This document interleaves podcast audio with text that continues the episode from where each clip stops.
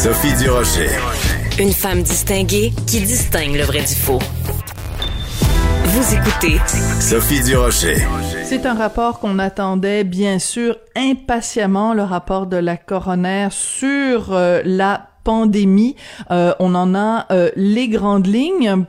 On va parler de tout ça avec Patrick Derry, qui est chroniqueur ici à Cube Radio, mais qui est aussi euh, analyste en politique euh, publique. Bonjour Patrick. Bonjour Sophie. Euh, écoute, beaucoup de choses dans ce dans ce rapport. Euh, on va attendre jeudi évidemment pour que la coroner elle-même le commente. En attendant, c'est à nous de le commenter ce rapport-là. Euh, écoute, ce que la phrase qu'on retient évidemment, c'est on a toléré l'intolérable. C'est ce qu'elle dit à propos de ce qui s'est passé au CHSLD Aaron mais dans le fond, ça pourrait s'appliquer à beaucoup, beaucoup d'autres aspects de la gestion de la pandémie. Oui, absolument. Le, moi, la, phrase qui m'a marqué dans, le rapport, que j'ai pas lu dans le détail, mais que j'ai parcouru un petit peu, là, c'est euh, la coroner dit la crise de la COVID-19 illustre des décennies de politique mm. publique défaillantes concernant les CHSLD et qui étaient connues. Euh, et c'est ça, moi, qui euh, qui euh, vient vient me chercher, puis qui ben, vient me chercher, ça vient me chercher depuis longtemps, là, parce que ça fait quelques années que je m'intéresse au système de santé, mais c'est de voir l'espèce d'écrasement d'avion au ralenti. Là, tu as l'impression de le voir, là, on le voyait un gros, un gros Boeing 747 qui descend tranquillement, ou en tout cas pour prendre un autre parallèle avec un film récent, Don't Look Up, euh, la, météorite qui s'en vient puis qu'on veut pas voir, mais qui est en train de nous frapper. Et on le voyait, euh, écoute, on était plusieurs à le dire, euh, et malgré tout, ben, c'est arrivé quand même. Moi, je me rappelle au, tout début de la, de la, pandémie, là, quand les premiers cas sont arrivés, là, un des premiers posts que j'ai fait sur, sur, Twitter, c'est j'avais mis un graphique avec le nombre de lits au Québec, le nombre de lits par habitant, des hôpitaux et de qui comparait avec le reste du monde développé. Puis j'avais mis un gros titre dessus. Où va-t-on mettre tous ces patients? Ah, euh, bonne question. Pour, pour, pour illustrer la, la, faible capacité de notre système, évidemment, c'est plus rentré dans les CHSLD que dans les hôpitaux au début, mais on a eu le même problème dans les hôpitaux éventuellement au cours des vagues suivantes.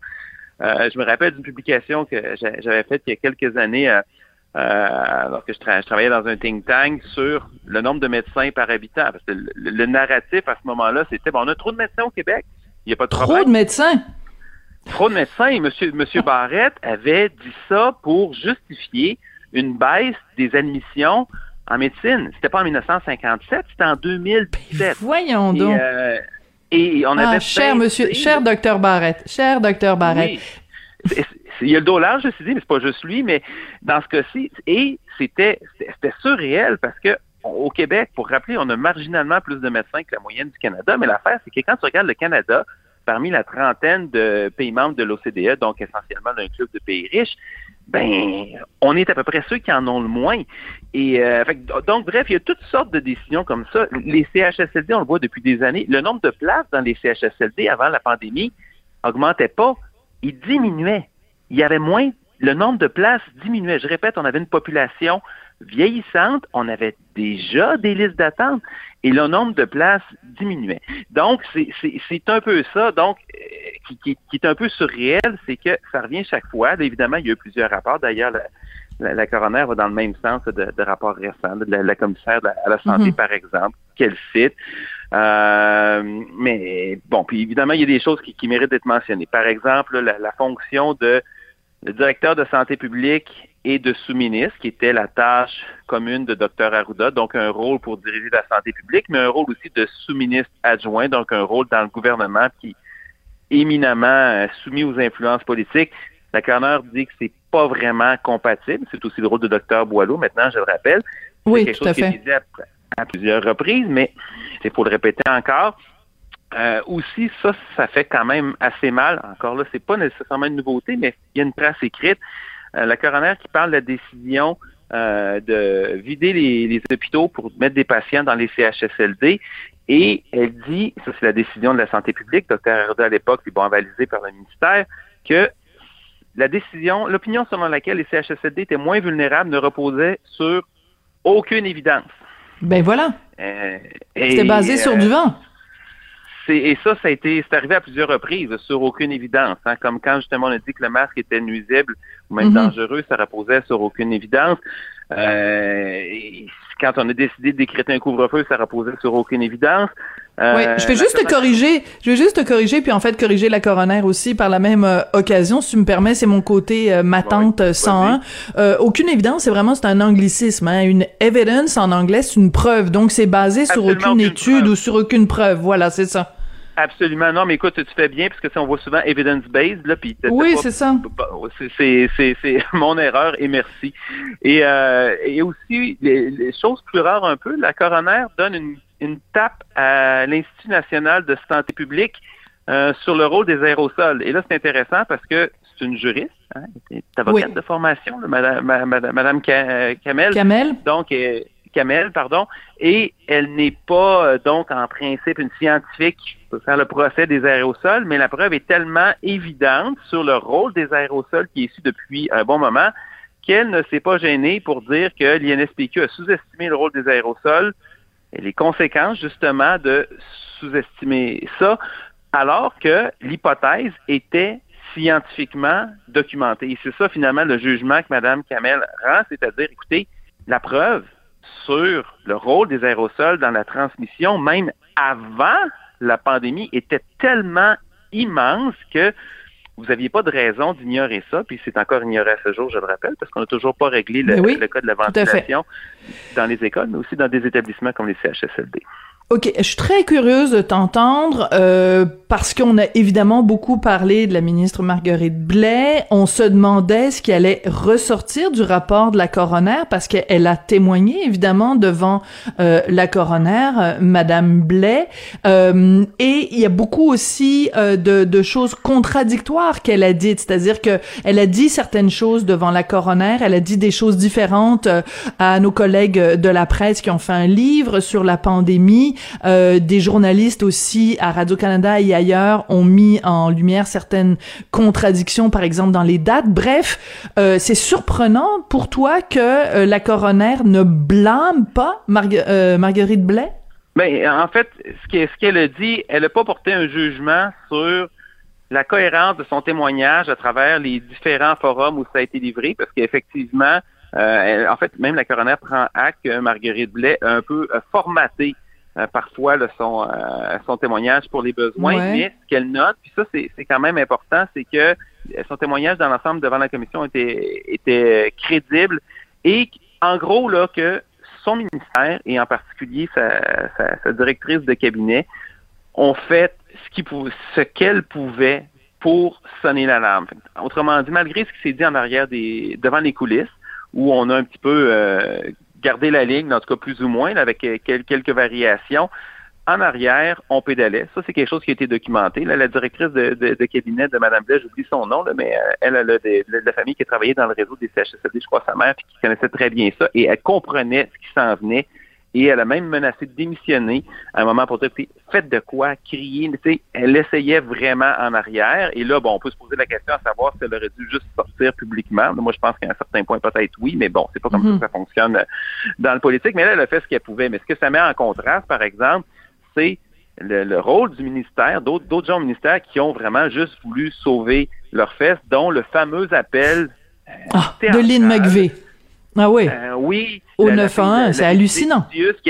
Qui a, qui a, appelé le, le, le, 911 aux petites heures de la nuit, entre minuit et une heure du matin. Un appel qui a été préparé à l'aide d'une firme de, de, de communication, TAC Conseil, pour en gros se laver les mains puis mettre le blâme sur euh, le CHSLD Aaron, alors que ça faisait plusieurs jours qu'il était en contact et qu'il savait ce qui se passait. Il n'y a, pas de mots qu'on peut prononcer à la radio qui existent pour décrire ce genre de, de, de, situation-là. J'aime ça quand tu dis ça. Il n'y a pas de mots ah, qu'on peut prononcer à la radio parce qu'il y en a une coupe qui pourrait très bien décrire ce qui s'est passé, mais on, on, on, veut préserver notre auditoire quand même, donc on les utilisera pas. Quelques mots d'église, euh, peut-être. Euh, il y a, ouais, voilà. Euh, ce qui, je veux juste revenir parce que je trouve que c'est extrêmement euh, important, Patrick, sur cette phrase qui, selon toi, est la phrase la plus importante de ce rapport. Des décennies de politique publique défaillante concernant les CHSLD. Moi, je dirais, j'élargirais ça à l'ensemble de notre système de santé. Donc, e, est-ce qu'on peut prendre un pas de recul, Patrick, puis se demander comment ça se fait que, année après année, il y a des rapports qui ont été remis, des rapports, des enquêtes, des études qui ont été faites pour documenter à quel point ça allait pas dans le système de santé, à quel point il y avait tel problème, qu'il y avait tel endroit où il y avait des faiblesses, qu'il fallait réorganiser ça, puis que que ces rapports-là ont été tablettés. Puis euh, je pense par exemple à des rapports même qui avaient été faits en disant, ben quand il y avait eu euh, euh, H1N1, on avait fait des études au Québec en disant si il y a, ben pas si, mais quand il y aura une une pandémie d'envergure, voici comment on devrait réagir au Québec. Comment ça se fait que ces rapports-là n'ont pas de, ne, ne sont pas lus, ne sont pas appliqués? C'est extrêmement frustrant. C'est une bonne question. Puis moi, je peux remonter plus loin que la chaîne tu peux remonter au SRAS. Là. Il y a un rapport qui date de 2007 qui disait qu'il fallait Oui, merci. C'était ça que je voulais dire. Il fallait, utiliser le masque en 2007. Oui, en, 2007. C'est exactement à ça que je faisais référence. merci, Patrick. Et euh, le, pire, c'est que c'est... En tout cas, c'est, écoute, c'est surréel. Euh, moi, c'est... Euh, j'ai, bon, évidemment... c'est un, un, peu décourageant. c'est un peu décourageant. Mon, mon questionnement là-dessus, c'est ce que je me demande. Moi, je regarde le c'est pas juste le système de, santé, c'est tout le reste. C'est les écoles qui tombent ah, en ruine avec la moisissure, euh, la DPJ qui fournit pas, notre système de justice aussi qui qui, qui, fournit pas non plus. Hein. On, a, quand même un arrêt à un moment donné qui a dit que le système de justice euh, il fallait annuler des, des procès parce que le système de justice criminel. Parce que le, le, le, système fournissait pas. Et euh, puis là, tu as, des démocraties. On pensait que c'était acquis qui virent à l'autocratie, puis même à la, à la dictature. Avec moi, je, je me, les institutions internationales, tu sais, l'ONU est pas très, très utile dans le conflit en Europe présentement. L'OMS, pendant la pandémie, a servi essentiellement à donner la météo de la veille. Euh, moi, je, écoute, je sais, j'ai l'air J'adore cette expression. Ah non, mais écoute, c'est, c'est, puis en plus, le pire, c'est que nous, ici, la, la, direction de la santé publique lisait le manuel déjà daté de l'OMS, fait qu'on était en retard sur l'OMS qui était en retard. Et, et là, tu regardes ça et tu te demandes, est-ce que l'après-guerre, qui était une, période, euh, c'est formidable, les, les 30 glorieuses, on a mis des programmes sociaux en place dans plusieurs pays, les, les institutions se sont, se sont solidifiées, que ça, à gauche et à droite, il y avait un consensus très fort pour euh, les institutions politiques, les institutions juridiques, puis une, une certaine présence de l'État qui variait euh, selon les pays, là, mais il y a une espèce de, de solidarité là, qui transcendait un peu les institutions, puis on essayait de on, se poussait en avant. Et là, là, tu regardes ça et tu te demandes, est-ce qu'on a atteint cette limite-là? Puis finalement, c'était il y a une immense catastrophe qui a fait en sorte que ça nous a poussé dans la, dans la bonne direction pendant un certain temps. Puis, est-ce que ça va nous en prendre une autre pour qu'ils reviennent? Puis, je, pense mm. que je vais donner un peu de lumière quand même, parce qu'en ce qui a trait à la santé, malgré tout, le rapport que M. Dubé a présenté euh, il y a quelques semaines, euh, bon, tirer les bons diagnostics, une chose. Deux, il était absolument pas complaisant, c'est-à-dire que moi, c'est la première fois que je voyais dans un document gouvernemental que on disait que ça allait mal, puis on n'essayait pas de l'arranger. Ça, mhm. c'est nouveau. Et on faisait pas juste promettre des changements, genre des, formules creuses, c'est les Québécois vont avoir un médecin ou le temps d'attente va diminuer à temps. On regardait du côté des mécanismes puis des incitations. Et euh, donc des changements vraiment fondamentaux. Pas des changements de structure, mais des changements dans la dynamique puis dans la façon qu'il puisse s'améliorer de lui-même, évidemment, faudrait faudrait que ça embarque sur le turbo parce que la population vieillit vraiment vraiment vite. Mais, mais ça, au moins, ça, moi, c'est la première fois que je vois des changements à cet ordre-là. Puis là, tu vois, on, apprend ce matin, aujourd'hui, le ministre du B va dévoiler le tableau de bord du système de santé. Alors ça c'est très euh, important. Ça c'est très important parce que le mot mais, honnêtement, je l'aime moi le ministre Dubé là. J'avoue que depuis le début quand même euh, il, est, euh, il est il est il est il est rationnel, tu sais puis rappelle-toi quand même c'est lui qui avait exigé qu'il y ait justement des tableaux en temps réel pour tu sais qu'on voit le, taux de vaccination, le taux de tu sais il y a quand même un côté très euh, pratico-pratique au ministre du. Donc, euh, c'est, ce qu'on apprend dans la, dans la presse de ce matin. Euh, le, le, le, tableau de bord, explique-nous c'est quoi ce tableau de bord-là, puis pourquoi c'est important?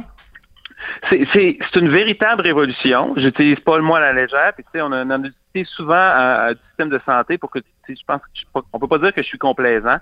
Non, pas vraiment. Euh, pas vraiment. Et même du ministre Dubé, parce que sur, euh, sur certaines choses liées à la pandémie, là, entre les tests rapides et d'autres choses de la ventilation, il est un petit peu à côté de la plaque, mais sur la transparence, c'est quelque chose qui est important pour lui depuis qu'il est en poste. Et là, pour la première fois, on va avoir des données en temps réel de tout le système de santé. Et donc, un petit peu comme ce qu'on a eu pour la pandémie, mais là, M. Dubé a décidé de l'appliquer à l'ensemble du système. Et euh, non seulement pour l'ensemble du réseau, mais ça va s'en venir aussi par établissement, donc les CIS, les CIUS, et même par installation. Euh, donc, on va pouvoir comparer des hôpitaux au sein d'une même région entre eux. Ça, ça va venir plus tard cette année. Euh, au Québec, écoute, c'était c'est ridicule. Il fallait passer par la loi d'accès à l'information ben, voyons. pour avoir la plupart des informations. Il y avait quelques indicateurs en ligne présentés de façon pas très pratique, là, mais la grosse majorité, là, le temps d'attente aux urgences, par exemple, c'est par une demande d'accès à l'information. Fait que tu avais un processus qui était assez long puis assez lourd, puis c'était mieux de poser des bonnes questions si tu voulais avoir les réponses. Puis, puis tu recevais après ça des informations qui étaient, qui, qui étaient déjà un petit peu datées. En comparaison, l'Ontario, tout ça en ligne depuis ah plusieurs années. ah, ça, je savais pas tu peux comparer le temps que ça prend pour avoir des soins à domicile dans telle, telle, telle région en Ontario. Tu peux comparer l'attente pour tel type de chirurgie à tel hôpital ou à tel hôpital. Wow. Ça fait des années que c'est là. Oui, ça, ça a l'air de la science-fiction, mais c'est quelque chose qui existe aussi dans d'autres systèmes de santé. Mais là, M. Dubé a mis son pied à terre et une des raisons pour lesquelles ça a pris du temps, c'est-à-dire Internet existe au Québec, on a des iPhones aussi, puis on a des ordinateurs depuis un certain nombre d'années, mais les gestionnaires du système de santé voulaient rien savoir de ça.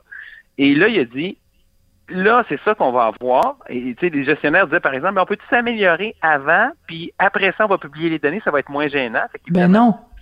C'était jamais publié, mais il a dit non, non, non, non.